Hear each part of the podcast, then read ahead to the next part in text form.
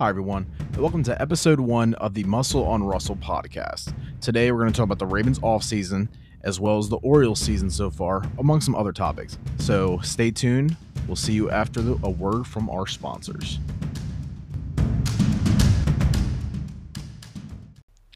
And we're back, ladies and gentlemen. So, once again, this is the Muscle on Russell podcast. I'm Josh, and I am your host for this show. So, uh, first episode, man. This is pretty interesting, pretty different. Um, used to doing other stuff, not besides this. Um, but it's gonna be a learning process. For now, we're very bare bones. I got some stuff I got to learn how to work on, but other than that, we will be developing together. So stick around, and uh, hopefully we can, you know, do a thing. So first and foremost, let's start with news from the bank. Uh, we're gonna start with the Ravens draft today. Um, I'm just gonna give you some of my thoughts about it. Uh, there's gonna be a lot of uhs and ums in this. I can see it now. Uh, all right. Well, this is gonna be very rough, very bare bones stuff right now because it, I'm not. It's it's so hard for me to just ramble. Um, I'm trying to work on it. I'm trying to get better at it, but um, you know, we'll see where it goes. We'll we'll get better together and uh, you guys can give me some feedback, give me some tips if you guys have any on how to do better. But uh, let's get this started with the Ravens draft. So, first round, pick 27, we picked up Rashod Bateman, wide receiver from Minnesota. Then we also had a second first round pick, number 31, Odafe Oweh, edge rush from Penn State. Then a pick that I'm happy about, uh, round three, pick 94, Ben Cleveland, guard from Georgia. Then we picked up a corner from SMU, Brandon Stephens. Round four, Tylan Wallace, wide receiver, Oklahoma State. Number five, round five, pick 160, quarterback, not quarterback, cornerback, Shaun Wade from the Ohio State University another fifth round pick, number 171, Daelin Hayes, defensive end or edge rush, most likely in our system, uh, from Notre Dame. And our last pick of the draft was round five, pick 181, Ben Mason, tight end from that team up north. If you guys can't tell, I'm an Ohio State fan. Uh, so my thoughts on this, uh, I, I am in a, I'm a very, I'm, how do I put this? I am in the minority when it comes to um the thought process behind of oh the Ravens need more wide receivers. I was very much against not against it, but to spend a first round pick on it, I wasn't too big about it. Uh, I hear uh, I heard high praises about uh, Rashod Bateman, so can't complain too much. We'll see what he turns into.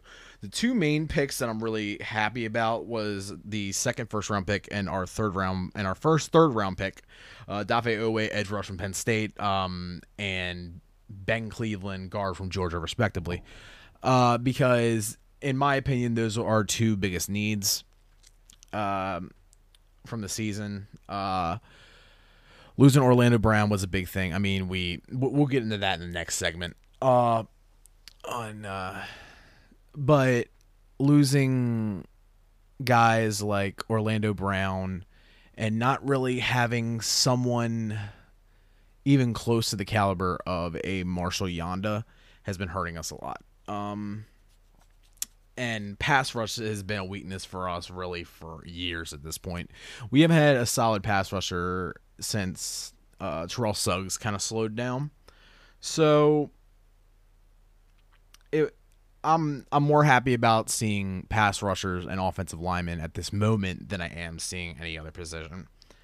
Um, because like even like Shaun Wade, as much as I love seeing Ohio State guys come to Baltimore, um, I I think our secondary was pretty set. Not set, but we were we have a pretty good secondary. So I don't know completely about you know picking up secondary in that, but I'm not going to complain too much. Um, don't really know too much about the other guys, to be honest. Um, but that was the Ravens draft. Um, overall, I'd probably give it a solid B. I mean, I know I'm like months late on it, but I'll give it a solid B because we we picked up spots where we needed it, and uh, Ravens uh, rookie camp went by, and uh, OTAs went by, and I heard good things about them. So, just hopefully we'll continue with that. And then we're gonna go deposits and withdrawals from the bank. This is the, the this is essentially my ins and outs for the Ravens. Uh, deposits. We got uh, guard Kevin Zeitler. Uh, he was a giant. He was on the Giants. Solid guard. Happy to see that. Uh, Sammy Watkins, I was pretty surprised about. Honestly, I know that rumor mill was going around that we were going to get Sammy Watkins, but I was pretty surprised in the first place. And another one I'm excited about is tackle Alejandro Villanueva. Um, I know he, he supposedly fell off uh, last year for Pittsburgh, but um, I'm excited to see offensive linemen come in. Um, I'm a big uh, in the trenches kind of guy, so I'm not going to complain whatsoever about uh, tackle or a- any t- kind of offensive lineman, honestly, because uh, the Ravens are built around a strong run game, and I think that's what we need to build around. So I think it's good to see uh, offensive linemen come in. Uh, we also extended uh, Nick Boyle, Derek Wolfe, Tyus Bowser, LJ, and LJ Fort. You know, um, solid guys, especially Nick Boyle. Nick Boyle needed to be extended. He's such a huge part of this team. Uh, Derek Wolfe, solid player. Tyus Bowser really started coming on last year. Um, not in the role that I thought he was going to either. I mean, they still have him for pass rushing, but I was surprised at his coverage skills last year because he had uh, I don't know the exact number of picks, but he had a few picks last year, which was really surprising. And LJ Fort, solid linebacker. Um, always since he came to the Ravens, he's been a solid linebacker, so I'm happy about that. Uh, withdrawals. Uh, Yannick Ngakoue, Matt Judon, and Morgan Cox. Ngakoue to the Raiders, Judon to the Pats, and Morgan Cox to the Titans. And uh, the one I'm hurt over the most is uh, Yannick Ngakoue because even though he wasn't the greatest last year, uh, I think he if he would have stayed in the system, he would have learned better because he only had half a season with um, Wink and I think uh, some more time in the system could have done him good. Also, get letting go of a guy like Morgan Cox, a bet in, in my opinion, is the best long snapper in the entire league. Um, kind of sucks, but you know it. It is what it is, man. Long snappers are, you know, usually not a huge uh, thing to worry about, but you know, we'll we'll see how next season goes. Next, the NFL schedule release, and no, I'm behind on that as well, but it is what it is we're behind on everything right now. This is probably be both the easiest and the hardest episode I do because this is the first episode, so I'm kind of raw with it, but at the same time, I have a lot to talk about in this. So let's go through the schedule. And the NFL is up to an 18 week season, so this should be a change. So, first off, preseason home against the Saints, away against the Panthers, away against Washington. So, I mean, I'm not going to go too in depth about those. Um, it is what it is. I mean, preseason's preseason. You get the guys put some work in, but other than that, it's not really too necessary. Now on to the regular season. We start the season off uh, on Monday Night Football at the Raiders. Then we're we have Sunday Night Football home against Kansas City. Then away at the Lions, away at Denver. Monday Night Football home against the Colts, home against the Chargers, home against Cincinnati. Week eight is our bye. Week 9, home against the Vikings. Uh, week 10, Thursday night football away against Miami. Week 11, away versus Chicago. Uh, 12, Sunday night football home against Cleveland. Uh, week 13, uh, away against Pittsburgh. 14, away against Cleveland. 15, home versus Green Bay. Uh, week 16, away versus Cincy. 17 home against the Rams, and then finish the season off week 18 home against Pittsburgh. So, um, not too bad of a uh, of a schedule there.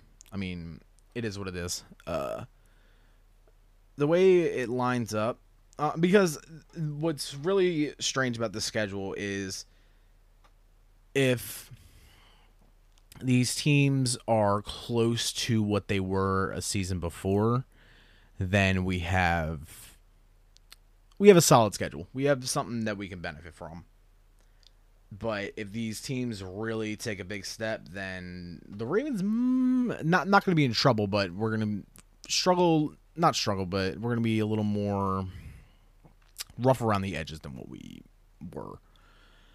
But I'm going to go through my predictions now of how the season is going to go.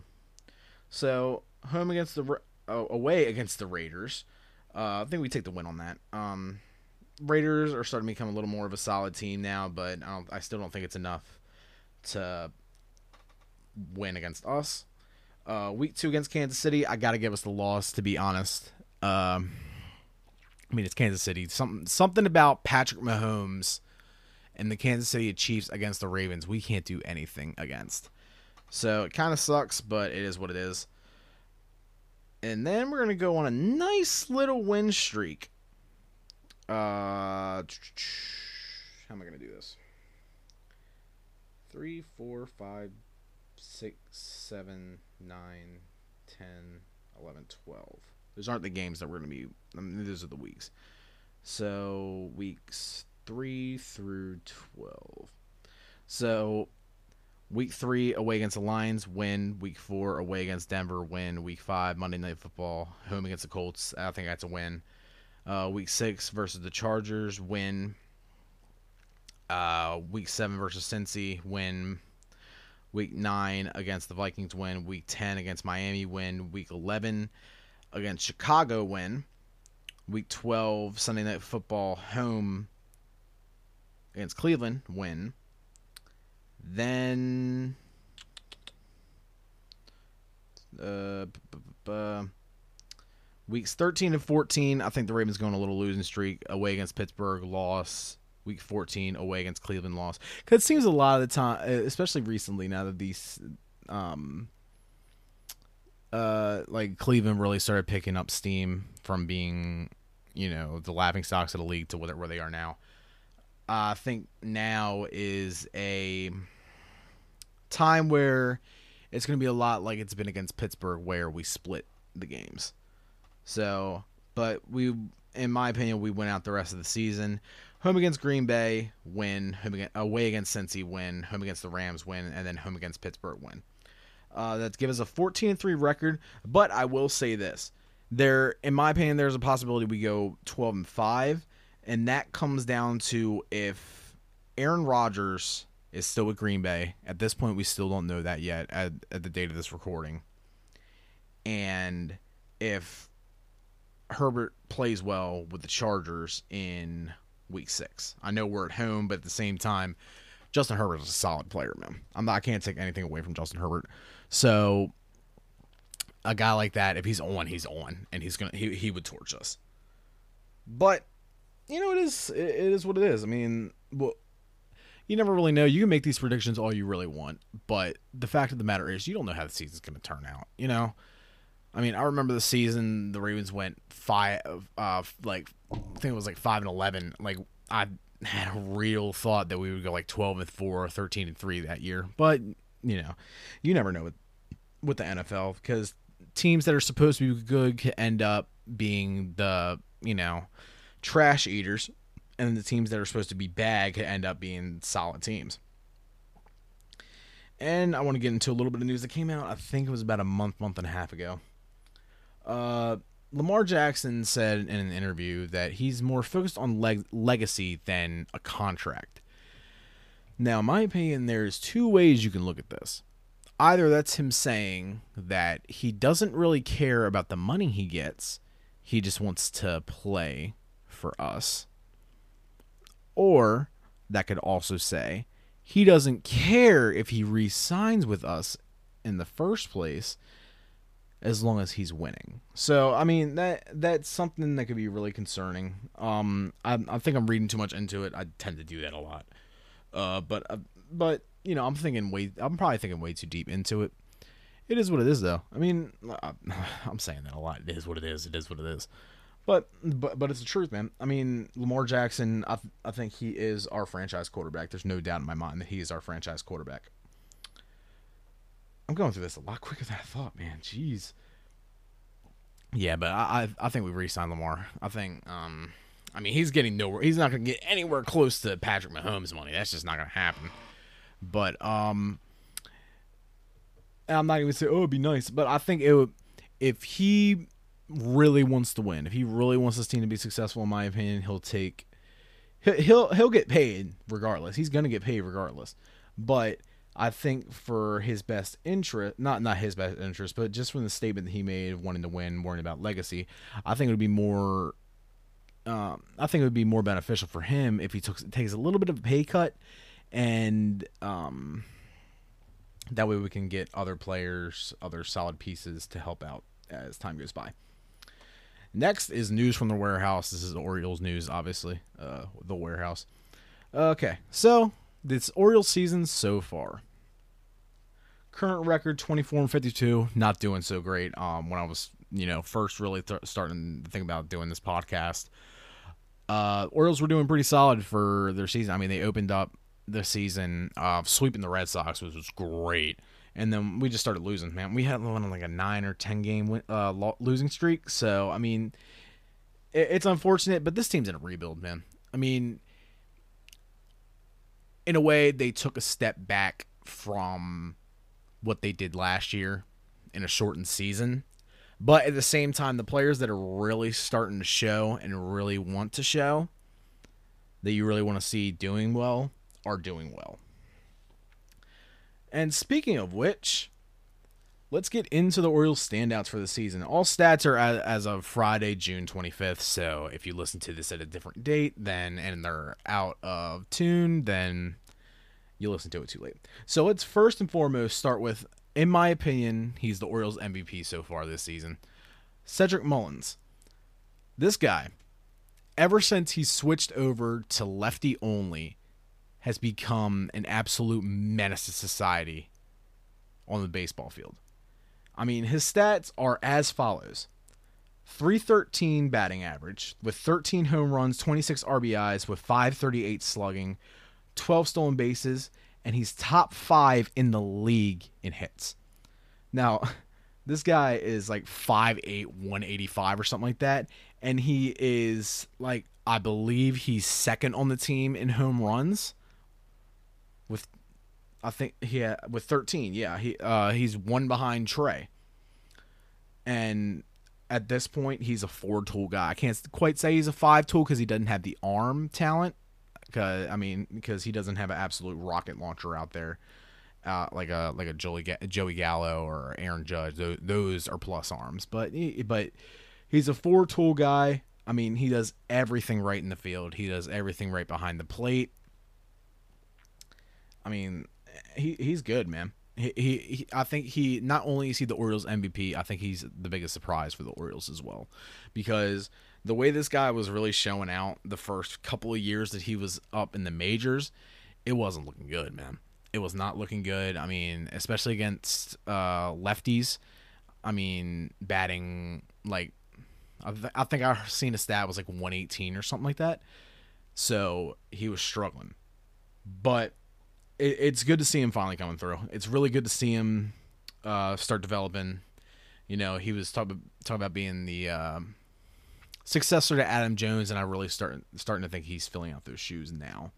Next, starting pitcher John Means stats are he is four and two through tw- in uh, 12, 12 starts, uh, 2.28 ERA in 71 innings pitched, 69 strikeouts. Nice and a .83 WHIP, and he had a no hitter versus the Mariners.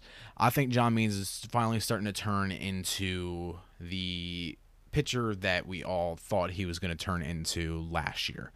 Um, best pitcher that I've ever seen. Now I've only really, really been watching the Orioles since about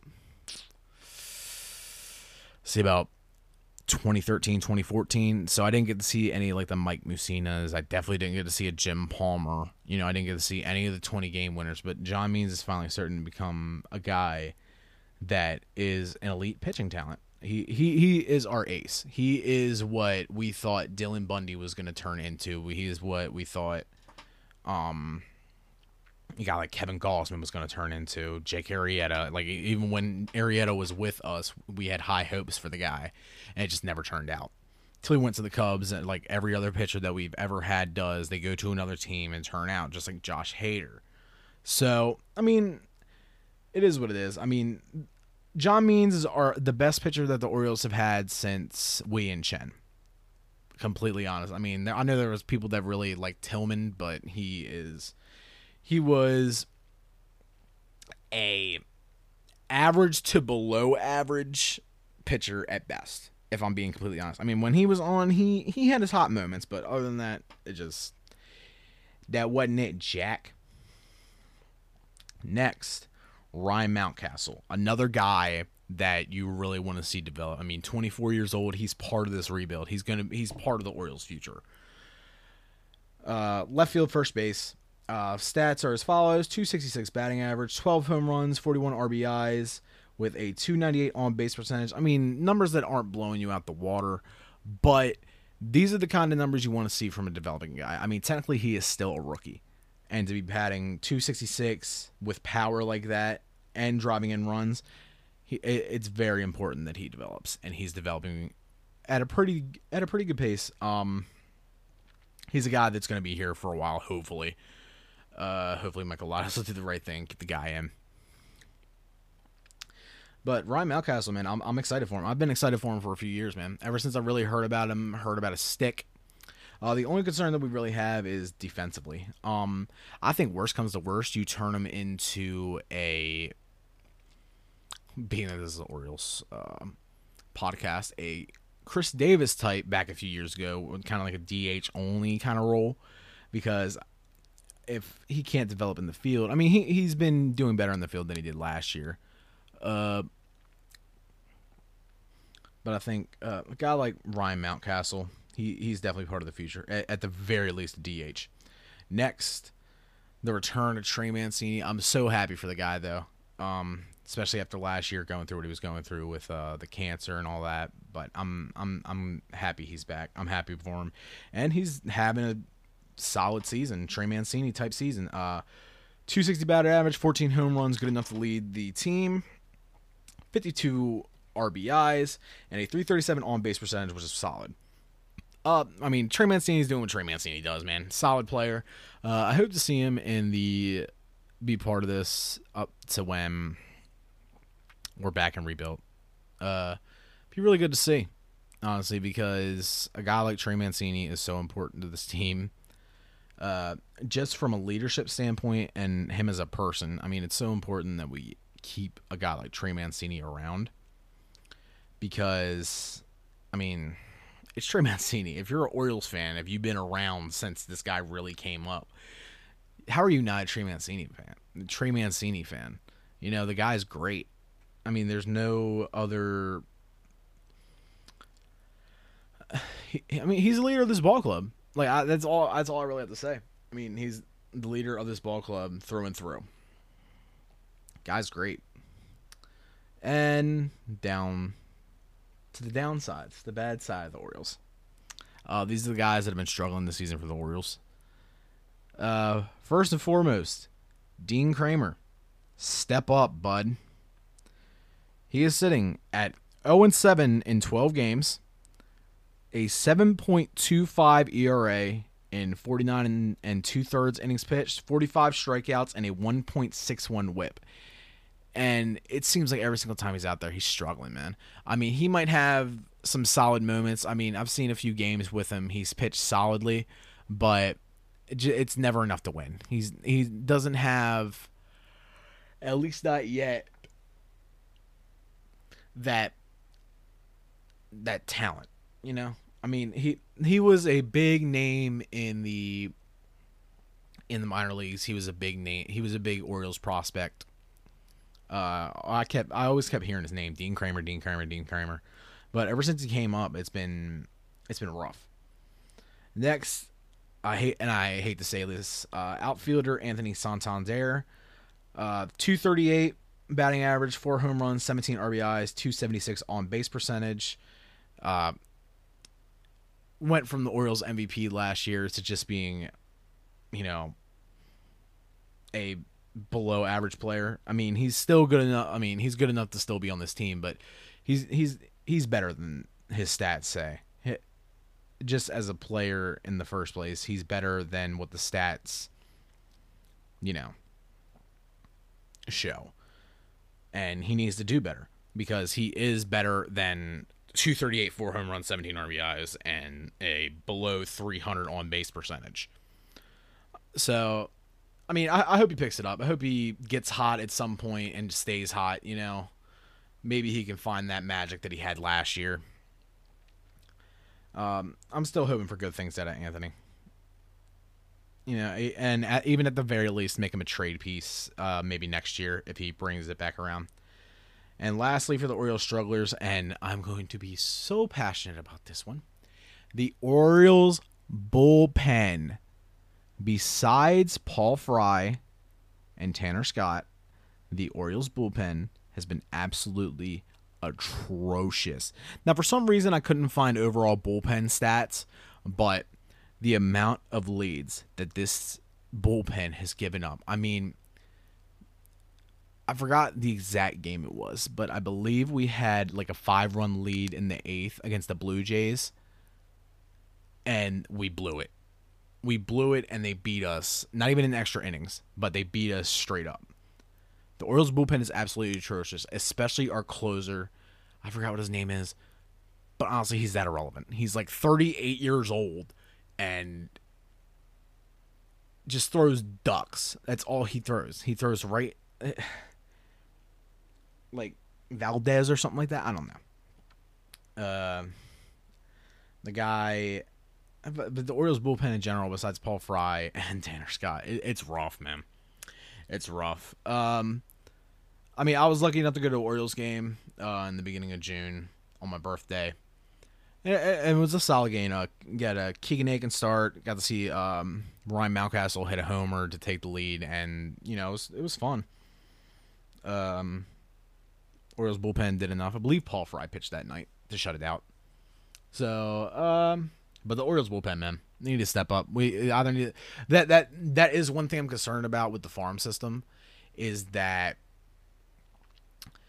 of all the prospects we have, we don't really have any relievers coming up. We we don't have a solid closer coming up. We don't have any like good middle inning guys that can you know, shut it down when necessary. We don't have any of those guys in our farm system, which is kind of worrying.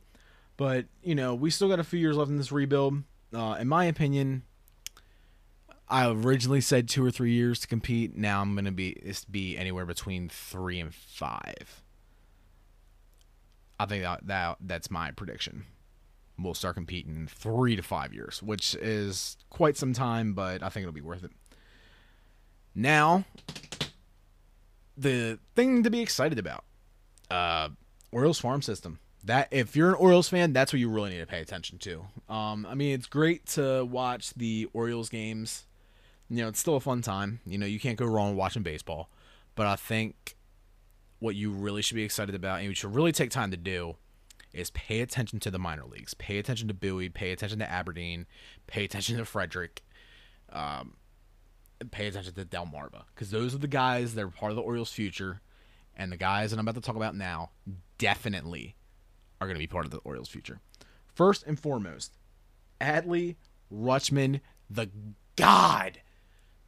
Sorry if I peeked there, but man, Adley Rutschman, man. Uh, I'll get into a little bit of a story time uh, after we go through some stats. Uh, 287 batting average, uh, uh, with a 427 on base percentage, which is really good. Leads the uh, Bay Sox with 11 home runs, 30 RBIs, and a 535 slugging percentage. Dude's great, man. Dude rakes, and that's the one thing that he was struggling with when he first came into the league was uh, hitting. But I think now that he has stepped it up a little bit, uh, he he's really starting to show. I mean, he's he's been an MLB caliber ca- uh, catcher defensively since he was drafted. I mean, he could have walked on the field as an Oriole in the majors right away defensively, but the bat wasn't there, man. Like even in spring training, like even as early as this year, man. It, even I mean, even as late as this year, it was the bat wasn't there. But now he's really starting to develop, and it's really it's really fun to see. Next, DL Hall also double A Bowie this season. Uh, two and zero in seven in seven inning and no in seven games. Uh, three point one three ERA, uh, thirty one and two thirds innings pitched, fifty six strikeouts, and a one point zero one WHIP. Man, this guy, this guy's got a rocket launcher. This guy is nasty, nasty, nasty, nasty, nasty, nasty. I mean he He's got some control issues. I will admit that. I will admit that he does have some control issues, but the guy throws gas, gasoline, gasoline. This dude rips it. I mean, is the guy that I really wanted to see. In um because I got the chance to go see go to um, Bowie Bay Sox game to watch some of the players play. I'll get like like like I said about Adley. I'll get into that later. Um, but dude, I I can't say enough good things about uh, DL Hall. Um, I mean, obviously he's got some control issues. I'm not gonna lie about that, but I think he's going to become a very solid player. He's going to be he, he he's gonna be he, he's gonna be a major he's gonna be a major leagues pitcher. He's gonna be with us. I know I'm repeating myself. I know I'm stuttering. I do that a lot, but you know I'll get better as we go. But DL Hall, man, DL Hall is nasty. Next, Grayson Rodriguez, even though he's from Texas, but neither here nor there.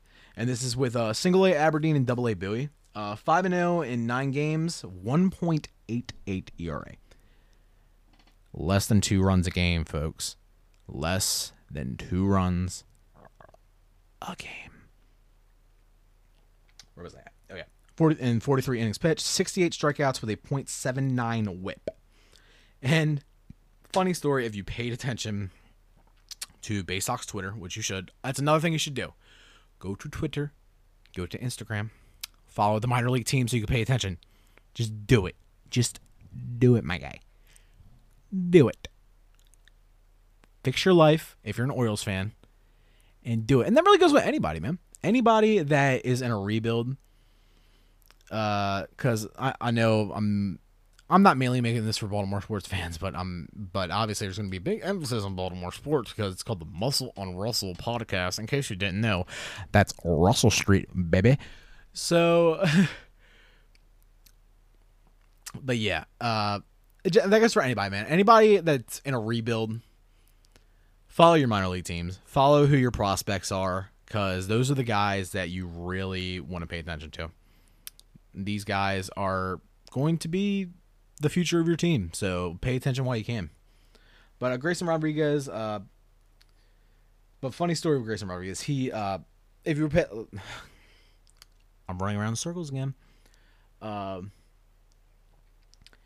if you paid attention to Bay Sox Twitter, Grayson Rodriguez tore a hole through Adley Rutschman's glove in the netting, throwing a 99 mile an hour fastball. Tore a hole through his glove. A catcher's glove that is meant to catch fastballs like that. He ripped it my guess with that wasn't even so much of the fastball speed itself. I think it was would be more along the lines of the spin rate. It's got to be nasty to do that, man.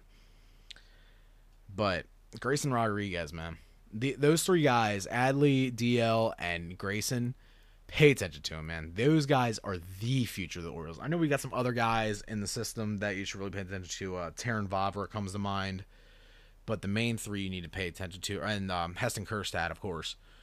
But th- I think the three you need to really pay attention to are Grayson Rodriguez, DL Hall, and Adley Rutschman. Now, story time. Uh, I got to go to a Bay Sox game. Uh, I think it was like the twenty something, twenty something, May. I'm um, May twenty something. or 30 something, something like that.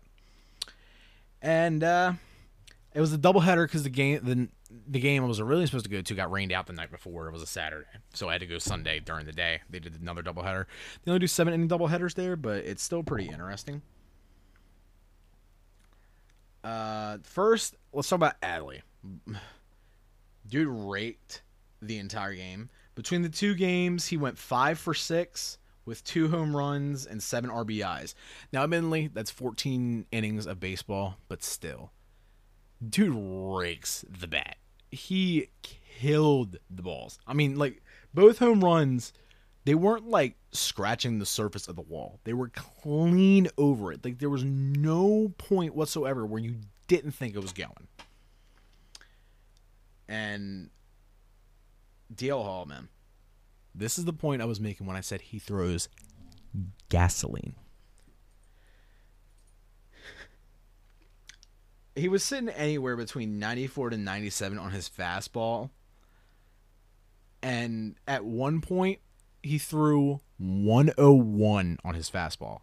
Let me say that again 101. I mean, he's not at like DeGrom levels of consistency with that kind of speed, but sitting 94 to 97 on your fastball, you can't complain about that, man. Uh, he went five. He, he went five innings, one hit, three walks. There's your control issue. Uh, but striking out eight. Uh, but that that's why I'm so excited about this about this team's future, man. I mean, it's it's gonna it, it, obviously it is a process. It's still going to be a process until we finally compete in three to five years from now, because I think that's our window.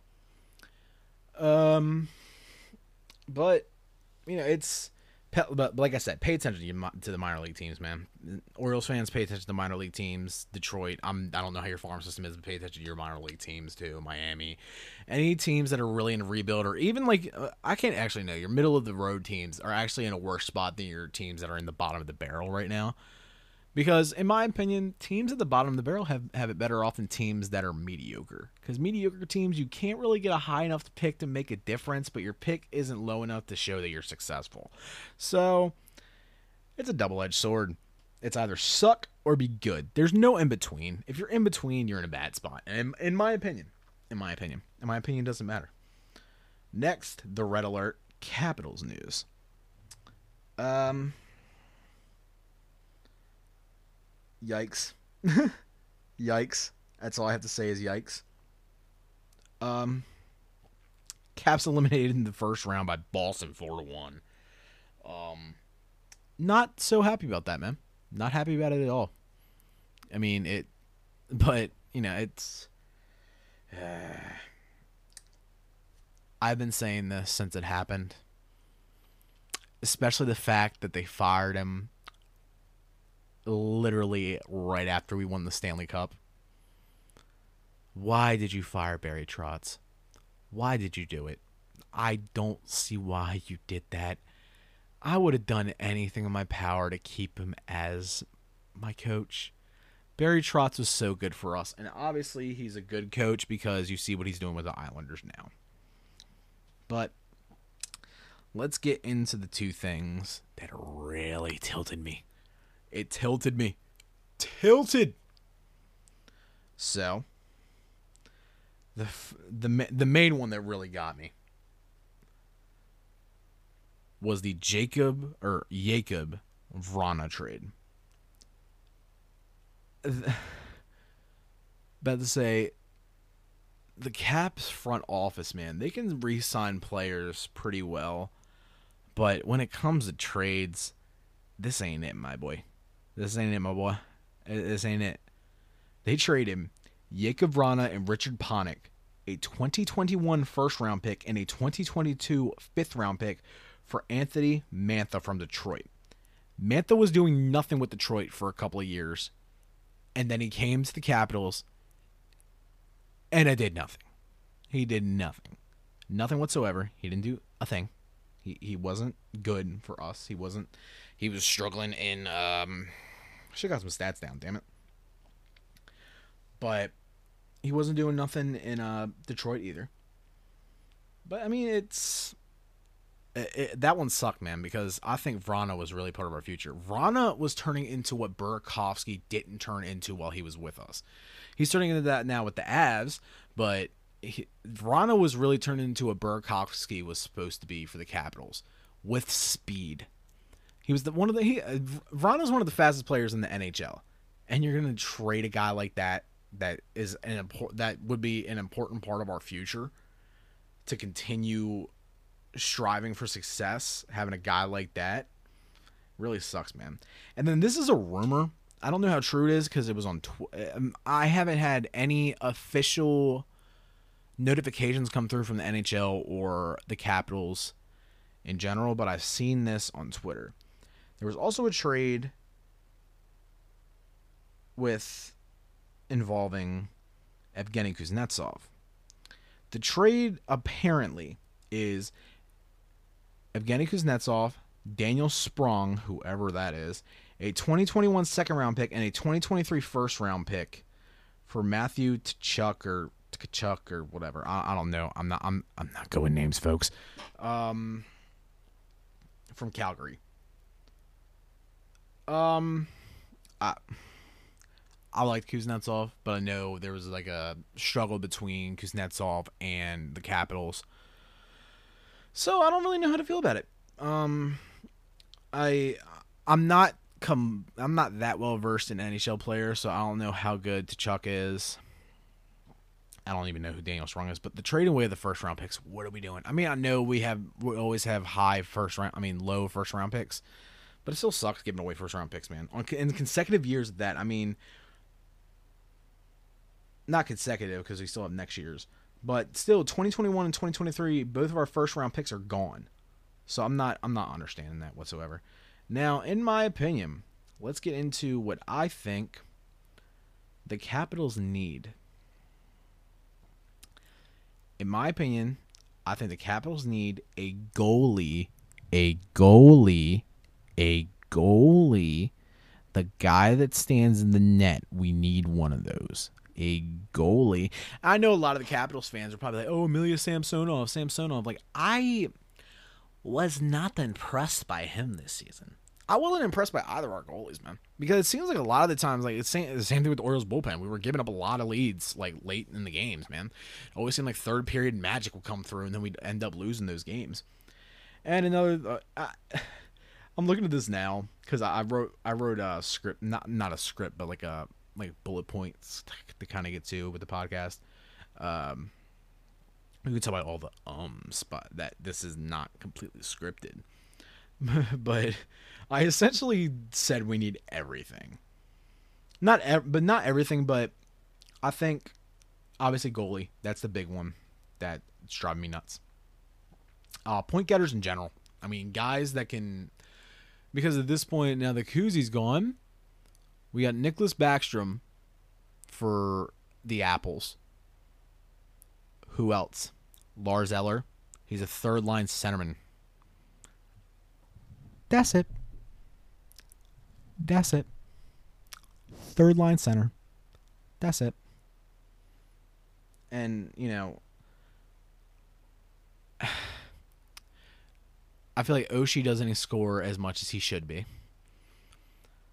Tom Wilson is not a scorer, he's an enforcer, which I like the guy. You know, he's a bad man. Bad man. He's a bad man. Bad man. No, no, no, no, no, no, no, no, no, no, bad man. Tom Wilson's a bad man, but he's not. He's not a point getter. I mean, and it's like I feel like that's another thing Caps are missing out on because the fact we have to rely on Alex Ovechkin for every bit of our scoring that's not fair to him, man. I mean, I know he wants he wants to be the one scoring, and he should be the one scoring, but he it, taking that weight off his shoulders will probably benefit the entire team because obviously, if we score more, then we'd win more. It's that simple. With a combination of goalies and point getters, we score more and we keep goals from going in. One would think that'd be a smart concept. I don't know. I monkey and also some defensive help because who do we have besides John Carlson and Dmitry Orlov? Who else? Now, once again, folks, I'm not very well versed in hockey in general, so I'm not really good with statistics, hockey. But in my opinion, the only two that are really notable on the Capitals are Don Carlson and Dmitry Orlov. I don't know how the other guys were. Oh, Kempny, Kempny, Kempny, Kempney, Kempny. Sorry, I spiked again. Kempny, Kempny was Kempny solid. Kempny solid. Kempny is solid. I was glad when we re-signed him. But other than those three, who we got? Who we got? Name someone. Siegenthaler? No. Stop it. Stop it. So those are the Caps needs, I think. As the Caps in general. Not too much to talk about. They're not. They're a good team in the regular season, can't execute in the postseason. So, but I think out of those three, gun to my head, out of those three, the thing I think we mainly need is a goalie, because I know Braden Holtby struggled this season with. Where is he at? Vancouver now. He's with Vancouver. I know he kind of struggled with Vancouver, but in all honesty, I think I would have taken Braden Holtby and signing Braden Holtby or Nicklas Backstrom. I said what I said. Now, before I get in trouble, let's get into some general sports talk. Okay, so the general sports talk. First, let's get into the big one. MLB pitchers foreign substance. Now the MLB's MLB's cracking down on this foreign substance that these players are using, which I heard was rosin, sunblock, and sweat, a combination of those three. Now, in Trevor Bauer's example, which was just rosin and sweat, the ball was sticking to his hand. He had his hand flat and was sticking. He wasn't cupping it with his hand; it was just sticking. So it's and these pitchers are claiming that they're injured, like uh, Tyler Glasnow or Glasnow. I never knew how to say his name. Glasnow, Glasnow. I heard it both ways, but Tyler Glasnow. That's how I'm gonna say it. Glasnow. Uh, Tyler Glasnow, Mr. Nasty, Mr. Nasty Curveball, um, said that he got picked up his injury from stop using the stuff. I mean, it could be something else besides um, rosin, sweat, and uh, pine tar. I mean, sunblock. Could be pine tar in there too. But, you know, that I but pitchers are claiming they're going to get hurt from it for having to change how they grip the ball. Apparently, because I, uh, I know that does make a difference. Because if you grip harder, then you're putting more strain on your forearm. But here, here's my thoughts on it. See, I understand that a lot of people they want more offense so the game can grow. I get it. I, I get it. I get it. I get it. I get it but I'm a quote unquote kind of I'm kind of like a hybrid old school baseball fan with a new school baseball fan kind of feel. Uh so I enjoy seeing pitchers deal. I enjoy seeing absolutely disgusting pitches. I enjoy it. I enjoy seeing pitchers deal because I think I I think it's fun. I think it's fun watching a pitcher just go off. You know, just throwing nasty curveballs, nasty sliders all over the place, 102 mile an hour fastballs. I love a good pitcher. But I understand home runs and, you know, no doubters are the name of the game now. So here are my thoughts on it. And I know a lot of people are going to disagree with me because it's going to go against, you know, improving the offense of the league. But here, here's what I think. So MLB hitters have multiple different things that they get to use to help improve their grip on the bat because that's important whether you realize it or not. Uh it's important. So they have like they get to use the pine tar. They have the gloves. They have like that stick on spray that they put on there. They have a, they have different substances they can put on their bats and their gloves to help them out. Here's an idea. Why not give the pitchers a couple of those too? Now, I'm not saying, you know, load them up with steroids or give them stick them like the NFL players did back in the day. But let them have a couple of substances they can use, man. I mean, I think overall it would be better for the game in the first place. Because people that grew up on baseball, Now, I understand the young audience want to see the home runs and stuff like that, but people that truly, truly, really appreciate baseball love to see good pitching.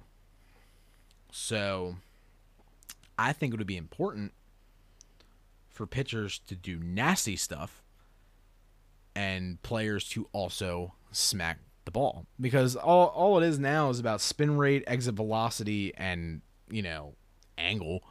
So I like as much as they'd be throwing nasty stuff, you know the players will still be hitting home runs because that's just where the league's going. See the what the MLB should do is this because everybody knows they were juicing the ball last season. Let's be completely honest. Everybody knows they were juicing the ball last season.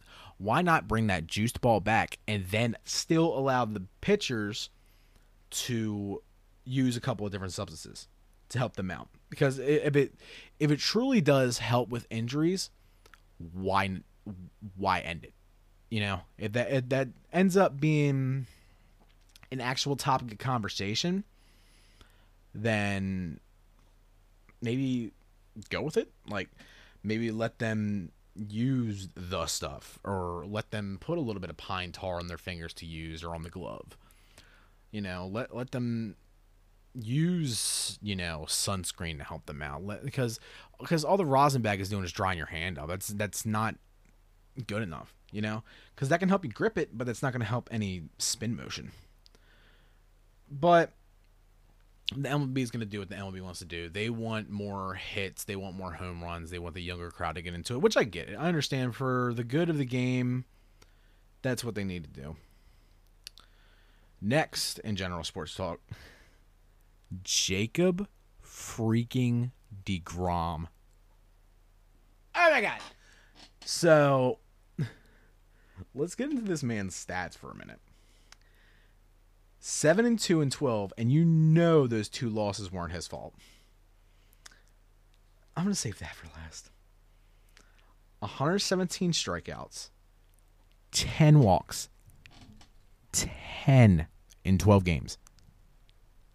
10. 10 in 72 innings pitched. And his batting average against is point is a he has a 113 batting average against and his ERA, dog. His ERA. His ERA. Are you ready for this? Come close. Listen to me when I say this. Point five zero ERA. Point five zero ERA. Are you kidding me? Jacob DeGrom is a monster of a man you cannot tell me he has not been the best pitcher in the MLB at least for the past three or four years. At least the last three or four years. Jacob DeGrom is just absolutely nasty. And on top of that, this man is hitting over 400. Hitting over 400. Now, admittingly, this is only in 27 at bats, but he's still a pitcher.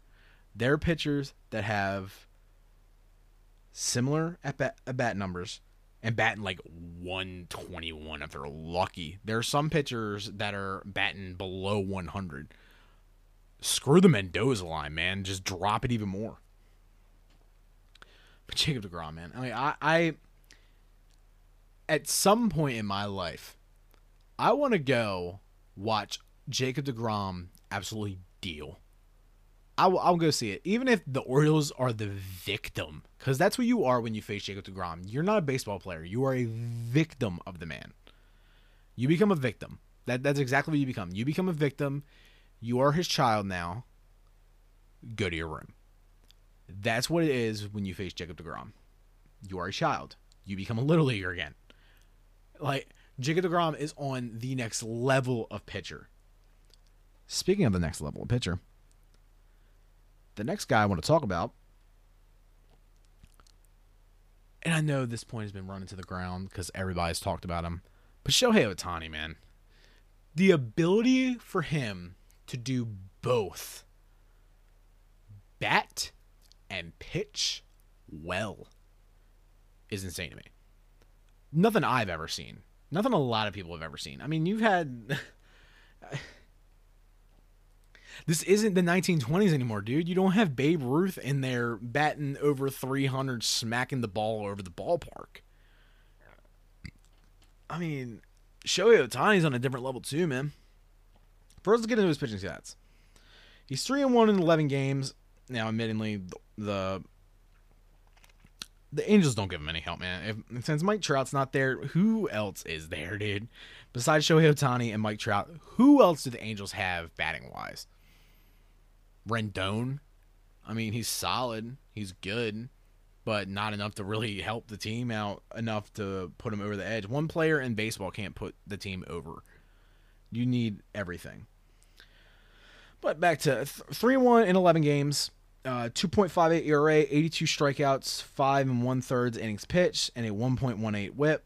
Dude is a monster on the mound. I mean, just not only is he good on the, he would have been a good pitcher by its, by himself. He'd have been a good fielder by himself with the bat in his hand, a good outfielder. But the ability to be good at both at the same time is absolutely insane to me. Insane.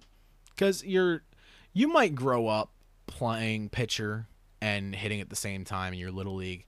But eventually, if you're good enough to start getting scouted for MLB or even colleges, they tell you to specialize in one thing, man. They don't tell you to keep going. And then the batting stats .269 batting average, 24 home runs. That's third in the MLB. A pitcher is the has the third highest amount of home runs in the MLB. Are you joking? 55 RBIs, 10 stolen bases. 10. 10. Oh, by the way, just to go back to um Cedric Mullins leads the team with uh 12 steals. I believe 12. Yeah, back to 10 stolen bases, Shohei Ohtani. Uh 343 on base percentage and a 534 slugging percentage. What is going on with the man? What is going on with the man? Dude's nuts. Dude is nuts. That's another guy I want to see. I mean, put Shohei Ohtani and Jacob DeGrom on the same team. I would and let them victimize the Orioles. I just want to see it happen. Let them victimize them. I really don't care. I want to see them both play. They're great. They're great, man.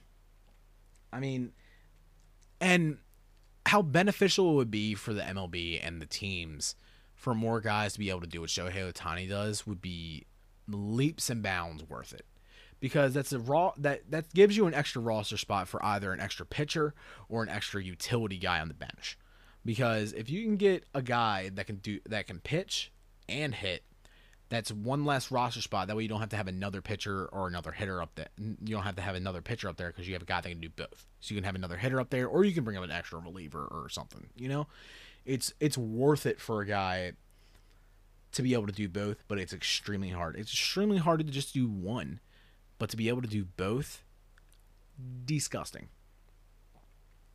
And I will get into this last topic, but I think I'm gonna save it for a little mini episode. So, um, I think I'm gonna call it for this episode. Um, I know I kind of rushed through it, but I know I, have been recording for almost an hour though. It doesn't even feel like it. Doesn't even feel like that I've been sitting here for over an hour trying to record. Um, but yeah, uh, rate and review me on whatever you can. Um, I'm pretty much on almost everything. Um, I don't think I'm on Stitcher, but I'm on. I know I'm on like uh, like I like um Apple Podcasts. I know I'm on Spotify because uh, Anchor. FM is a Spotify company. Uh, yeah, but uh, yeah. But uh, rate and review uh, like and subscribe. Uh, do loop de loop and pull because your shoes are looking cool. Uh, I don't know how to do an outro, man. I don't know how to do an outro. Um, and if this sounds like garbage, I don't care. I'm not re-recording an hour worth of content. It's not going to happen. I it's too late to apologize. It's too late. I, I'm starting to lose it now. I'm, I'm I'm running out. I'm running out of steam. Running out of tracks. Starting to you know go nuts. But uh, yeah, follow me on Instagram and Twitter at M O M O R pod underscore. And uh, follow me on all the other stuff that you're to find this podcast on. I'm to try to promote it. And I doubt there's to be really listeners, but I'm to try to do it anyway, hopefully. by the way, if you're part of my family or any adults that are listening to it, uh, don't hate me. I'm just doing this for fun and hopefully maybe build something. I don't know yet. We will find out. But yeah, I think I'm going to end this episode here. Uh, thank you guys so much for listening. Uh, rate and review me again. Uh, tell your friends. Uh, share me around. You know, put the word out. trying to build something here, man. trying to build a little community. I want want some uh want some feedback as well. Um, get at me on like uh, Twitter and Instagram uh, if you got questions, because I would love to have a little uh question sec uh, Q and A se- section at the end. I can't speak. It's two o'clock in the morning. I can't talk, but I would love to have a little uh, Q and A session at the end of each episode and just answering questions of whatever you guys want. Even if I don't know it, I'll do some research on it and give you my thoughts on it. Even if I'm not well versed on it, I'll look it up anyway. but thank you guys so much for watching. This has been episode one of the Muscle on Russell podcast. I'm Josh, and I have been your host for this episode. And I will see you guys next time. Remember, rate and review me, uh, spread the word. We'll see you guys in the next episode. Ah, bye bye.